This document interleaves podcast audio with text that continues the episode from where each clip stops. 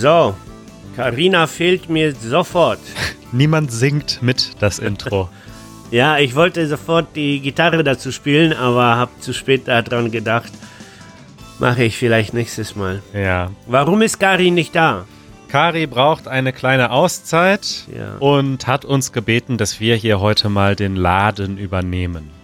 Na gut, ich mache das gerne, aber unter Vorbehalt. Ich spreche Deutsch nicht muttersprachlich und ich bin so ein bisschen der Meinung, dass der Podcast ja mh, schon muttersprachlich sein soll. Aber heute machen wir eine Ausnahme. Ja, und abgesehen davon sprichst du so gut Deutsch, dass man von dir Deutsch lernen kann, würde ich jetzt mal behaupten. Ja, genau. Ich könnte ganz äh, ruhig ein äh, Deutschlehrer sein, in Polen zum Beispiel. In Polen zum Beispiel. Und dann wäre ich ein, ein guter Deutschlehrer, glaube ich. ja, also nichts gegen die Deutschlehrer in Polen. Nö, aber ich habe schon einige, äh, einige äh, Übung da drin, ja. Ja. Außerdem war ich schon einmal sowas wie Lehrer und ich war ein sehr guter Lehrer, äh, weil, also ich war kein Lehrer, aber ich musste, ich leitete eine Medien AG und musste die mh, Schüler benoten am Ende. Ja. Und ich rebellierte dagegen. Ich will kein Benoten, schon gar nicht in der Medien AG. Das ist völlig was anderes. Und sie haben mich dazu gezwungen und ich habe dann ostentativ jedem Schüler, egal was er gemacht hat, eine Eins gegeben. Das ist jetzt sehr gut, dass du das ansprichst, denn wir hatten im letzten Podcast mit Lisa über unsere Abiturnoten geredet, Ah, okay. ohne das zu erklären, wie das deutsche Notensystem funktioniert. Ähm, und das deutsche Notensystem ist ganz einfach. Eins ist die beste Note und sechs ist die schlechteste Note. Ja. Und ähm, in der Abiturnote gibt es dann noch so Abstufungen. Also zum Beispiel 1,6 ist besser als 1,7 und, äh, und so weiter. Und aber 1, 1,0 oder 1 ist das Beste, was man bekommen kann. Und du hast einfach allen eine 1 gegeben, ja? Ja, nicht nur das. Ich habe einmal zusammengearbeitet mit einem sehr sympathischen Lehrer und wir haben dann so Videoprojekte im Rahmen eines Literaturkurs gemacht und uns haben tatsächlich alle Projekte, die Leute machten ganz äh, begeistert mit, weil das ein neues Medium war und ein Film machen, ein Video machen äh, wurde als cool und und und ähm, interessant empfunden und wir hatten alle Projekte mit eins benotet. Daraufhin Ja. hat die Schule, ohne es zu prüfen, äh, dem Lehrer diesen Literaturkurs weggenommen. Mit Als der Strafe. Anschuldigung als Strafe. Man gibt, es gibt's nicht, dass alle Schüler eine Eins bekommen. Sowas gibt's nicht und deshalb war das bestimmt unehrlich von uns und äh, mit mir hat man nicht geredet, aber der Arme verlor erstmal seinen Literaturkurs, ja. Ich, fa ich fand das schrecklich. Ja. Es gibt ja auch ähm, so alternative Ansätze von Schulen, wo es gar keine Noten gibt. So Montessori-Schule oder so. Was hältst du davon? Äh, ich, ich kann davon nichts halten, weil ich kein Wissen darüber verfüge. Also ich weiß es nicht und ich kann mir in meiner Naivität daher kaum vorstellen, dass man die Schüler ohne Noten äh, dranhalten kann. Aber wahrscheinlich ist es anders. Aber ich kenne diesen, diesen, diese Theorie, dieses Konzept dahinter nicht. Okay, spannend. Juhu. Gut, also Deutschlehrer Janusz heute ähm, im Podcast und wir widmen uns mal wieder der Philosophie, würde ich vorschlagen. Okay. Janusz philosophiert. Also es ist so halb Philosophie und halb Hörerfrage, denn Aljona hat uns geschrieben, dass er oder sie, ich vermute sie, ähm, von uns wissen möchte, was wir zum Thema Willenskraft denken. Also sie schreibt, es gibt Diskussionen darüber, dass die Willenskraft wie ein Muskel ist und deshalb muss man sie wie einen Muskel trainieren. Und es gibt aber auch die Theorie, dass die Willenskraft eher wie eine Ressource ist, die am Ende des Tages aufgebraucht ist. Und ich fand diese Frage spannend, weil sie so ein bisschen anknüpft an unsere Diskussion zum Thema Diät. Ähm, ja. Weil es da ja auch darum ging, sozusagen, kann man mit purer Willenskraft jetzt einfach seine Kalorienzahl zum Beispiel reduzieren. Ja. Und deswegen wollte ich mal mit dir über dieses Thema Willenskraft sprechen. Ja, sehr gerne. Allerdings wieder unter dem Vorbehalt, dass ich bei diesem Thema überhaupt keine philosophische Erfahrung habe, keinen philosophischen Hintergrund. Äh, meine Philosophie betrifft mehr die Frage, wie ist die Welt aufgebaut, auf welche Weise die Welt existiert, wie können wir wissen, ob sie überhaupt existiert, ähm, was bedeutet der Tod in unserem Leben und die Geburt. Das sind so meine Bereiche. Ja. Und die Moralphilosophie und Psychologie fand ich immer schrecklich langweilig und trivial fast, äh, was natürlich falsch ist, ja, aber ich fand das halt so. Äh, und deshalb bin ich jetzt äh, so ziemlich un verfangen. Also ich weiß mit Sicherheit genauso viel oder genauso wenig wie du oder wie jeder andere darüber. Und trotzdem möchte ich natürlich gerne schon ein paar Erfahrungen von mir zu dem Thema erzählen. Okay, das geht mir ja genauso. Ich habe auch ähm, ein, eine Meinung zu diesem Thema, die aber eher anekdotisch ist aus meinem eigenen Leben. Und das ist so ein schönes Wort, anekdotisch, weil auf einmal dachte ich mir, mein ganzes Leben ist anekdotisch. Ja, das stimmt wirklich. Dein Leben ist eine einzige Anekdote. Wir saßen, wann war das? Samstag noch im Biergarten und du hast einige Anekdoten erzählt aus oh, deinem ja. Leben. das stimmt. Ähm, aber ja, insofern sind es natürlich keine wissenschaftlichen ähm, Erkenntnisse, die wir hier teilen können. Aber ich stelle jetzt einfach mal äh, die These auf, dass die Willenskraft tatsächlich so ein bisschen so ist wie eine Ressource. Und ich erkläre dir auch, warum ich dieses Gefühl habe. Okay. Als ich äh, im Einzelhandel gearbeitet habe, also ich habe ein paar Jahre in einem Apple Store gearbeitet als Manager. Ja. Und ähm, in dieser Arbeit wurde ich den ganzen Tag über mit Entscheidungen konfrontiert. Und ähm, das waren größtenteils kleine, unwichtige Dinge, aber es ist eben sehr, sehr häufig den ganzen Tag über passiert, dass Leute zu mir gekommen sind und gesagt haben, ich brauche hier eine Entscheidung. Kannst du bitte entscheiden, können wir hier eine Ausnahme machen oder nicht? Können wir hier einen Rabatt geben oder nicht? Solche Sachen. Einfach viele, viele kleine Entscheidungen. Und ich habe oft gemerkt, dass ich am Ende des Tages äh, nicht mehr konnte. Ich habe dann irgendwann einfach gesagt, so, entscheide du bitte. Also ich, ich möchte nicht mehr entscheiden, ich kann nicht mehr entscheiden. Und ja. so ähnlich geht es mir auch in meinem Alltag. Also zum Beispiel Thema Meditation. Der einzige Grund, warum ich das durchhalten kann, das jeden Tag zu machen, ist, weil ich die Entscheidung komplett rausgenommen habe. Es gibt diese Entscheidung nicht mehr. Ich mache das jeden Morgen, egal ob ich Lust habe oder nicht, egal ob ich mich danach fühle oder nicht. Weil ja. ich glaube, wenn man sich jeden Morgen dafür entscheiden müsste, ähm, dann hat man, dann sinkt die Kraft für weitere Entscheidungen später. Ja. Und das ist so meine persönliche Erfahrung und deswegen glaube ich, dass diese Ressourcentheorie gar nicht schlecht ist. Ja. Und ähm, ich sehe das anders und ich lebe das auch anders.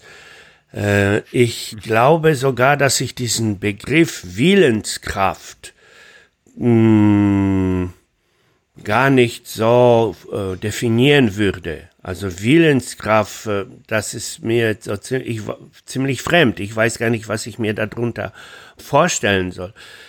Was ich tatsächlich denke, ist, dass ähm, die Entscheidungen, die ich mache, die kommen auch als eine Energie, aus der, aus der Vernunft oder aus der Überlegung oder aus der Situation, ich, in der ich äh, mich befinde. Und äh, es gab Zeiten, wo ich meine Situation verändern musste, damit ich äh, Sachen durchziehe, für die ich mich entscheiden muss oder für die ich die Entscheidungen ständig äh, konstant äh, richtig treffen muss. Okay, sag mal ein Beispiel. Das klingt jetzt sehr abstrakt. Und das beste Beispiel war halt mit meiner Diät. Ich hatte und habe immer noch, aber hatte ziemlich extremer Übergewicht. Und äh, sowohl Arzt als auch alle andere Menschen als, als auch ich selber äh, war ein bisschen erschrocken davon. Also das hat sich schon nicht mehr sehr gut eingefühlt. Ich könnte nicht mehr laufen, ich könnte äh, nicht mehr gut äh, Treppen laufen. Sogar im Bett kam, kam es mir ziemlich schwer, mich von zu wälzen, von links ja. nach rechts. Also es war schon äh, peinlich, ja. Und dann habe ich aber jahrelang versucht, weniger zu essen, jahrelang versucht zu kontrollieren, wie viel Kalorien ich am Tag esse. Und es ist aber immer, irgendwann am Ende hat sich das zerschlagen und irgendwann habe ich nachgelassen und dann war ich zurück in dem alten Trott, in dem alten ähm, Leben. Ja. Und ich war, ich kriegte Panik. Ich kriegte so ein unangenehmes Gefühl, oh Gott, ich schaffe das nicht. Ich kann mir jetzt vorstellen, warum so viele Leute dick sind und dick rumlaufen und es nicht unter Kontrolle bekommen, weil das ist nämlich überhaupt nicht einfach, ja. Ja. Äh, und dann, ich weiß noch, dass, dass bis heute erinnere ich mich mit Schmunzeln da, da zurück, weil ich dachte, Janusz, du musst jetzt clever sein, du musst jetzt schlau sein. Ja. Ich empfand das weniger als eine intelligente Entscheidung oder intelligentes Nachdenken, sondern ich dachte, scheiße, ich muss mich und die ganze Welt und die ganze Realität richtig überlisten. Ich muss mir was ausdenken, was auch funktioniert, ja. ja. Und dann habe ich das ausgedacht. Das ist mir gelungen. Ich kriegte ein, ein sehr, sehr nettes Konzept, mit dem ich äh, auch le lebe jetzt. Also ich habe nicht vor, damit aufzuhören, sondern das ist ein Teil von meinem Leben und ich empfinde mein Leben sogar einfacher, weniger kompliziert damit. Ich koche einmal in drei Tagen und das ist zwar so ein Mix. Der Vorteil ist, dass ich genau weiß, wie viel ähm, jeder Gramm, wie viel ein Gramm von diesem Mix Kalorien hat. Und dann ja. kann ich es mir das äh, einteilen, so und so viel Kalorien, 2000 Kalorien pro Tag. Das wird auf sechs Mahlzeiten verteilt und ich bin glücklich damit. Das äh, ja ähm, mir fehlt gar nichts. Es ist, es ist toll. Und ich könnte jetzt viele andere Beispiele äh, aus meinem Leben so nacherzählen, dass du siehst, eigentlich komme ich gar nicht in solche Situationen, wo ich eine Willenskraft brauche, weil da bin ich total schwach da drin. Ich bin ein willen, willensloser Mensch. Trotzdem mache ich sehr viele Sachen richtig, aber weil ich mich so positioniere im Leben, dass es mir gleichzeitig auch Spaß macht, dass es mir sinnvoll erscheint, dass es etwas ist, was ich machen will. Und dieser Willen, diese Kraft bei Willenskraft äh, wird äh, entschieden von Willensfreude. Das finde ich erstmal eine schöne Philosophie, aber ganz ehrlich, deine ganze Philosophie unterstreicht doch genau das, was ich auch meine, weil du hast doch zum Beispiel jetzt bei dem Thema Diät die Entscheidung auch komplett rausgenommen. Richtig. Weil ja. du hast einfach gesagt, das ist jetzt das System und ich muss mich nicht mehr entscheiden. Weil wenn du einfach sagen würdest, ich esse mal das, mal das. Manchmal gehe ich mit Leuten essen, wenn mir jemand ähm, Schokolade anbietet oder fragt, wollen wir Eis essen gehen, dann entscheide ich mich in dem Moment dafür oder dagegen. Dann müsstest du wahnsinnig viel Willenskraft aufbringen, dann Richtig. immer Nein zu sagen. Und das hast du ja extra, und du hast ja gesagt, ich muss jetzt smart sein du hast das extra rausgenommen und das unterstreicht doch eigentlich meine Theorie, dass du sagst, so viel Willenskraft habe ich nicht, es ist eine ja. beschränkte Ressource und deswegen mache ich lieber gleich ein System, wo ich mich gar nicht entscheiden muss. Genau. Und ich habe ein Beispiel, äh, dass das äh, auch belegt, deine ja. Theorie. Äh, und zwar gestern habe ich ein Video geguckt, wo ein Mädchen sprach mit ihrem Schwager, der ein amerikanischer Soldat ist. Ja. ja. Und ähm, sie mh, hm, stellte ihm Fragen zu dem Leben beim Militär und er erzählte viel und irgendwann sagte er, das Leben beim Militär ist sehr, sehr einfach, weil du musst dich nur hingeben und musst nur das machen, was die Leute dir befehlen. Fertig. Und das ist dann von vielen Soldaten wird das als stressfrei ähm, ja. empfunden, weil du machst das, was man dir sagt, das machst du und fertig, dann hast du deine Ruhe. Ähm, aber es bleibt noch diese zweite Sache, weil ich mache viele andere Sachen, die ich kontinuierlich mache. Ich lerne eine Fremdsprache, ich spiele Gitarre sehr re regelmäßig, ich arbeite an den Videos, das ist sogar mein, mein Beruf. Äh, und äh, bei all diesen Sachen entscheide ich mich nicht mittels Kraft, sondern immer mittels Freude an der Sache. Ja. Ich liebe es, Gitarre zu spielen. Ich liebe es, eine Fremdsprache zu lernen. Ich liebe es, an den Videos und an unseren Projekten zu arbeiten. Ja. Es ist keine Belastung. Ich brauche keine Kraft. Ja, das zieht mich sogar. Das ist mir, ich muss das nicht anschieben, sondern ich werde von diesen Ideen gezogen. Ja, ja ich finde, also das ist so eine, also ich würde das mal Framing nennen vielleicht. Also das ist ja einfach eine Lebenseinstellung, dass du sagst, dass man das so ein bisschen umdreht, dass viele Leute sagen, oh, jetzt muss ich das machen, jetzt muss ich das machen und du siehst es einfach genau umgekehrt.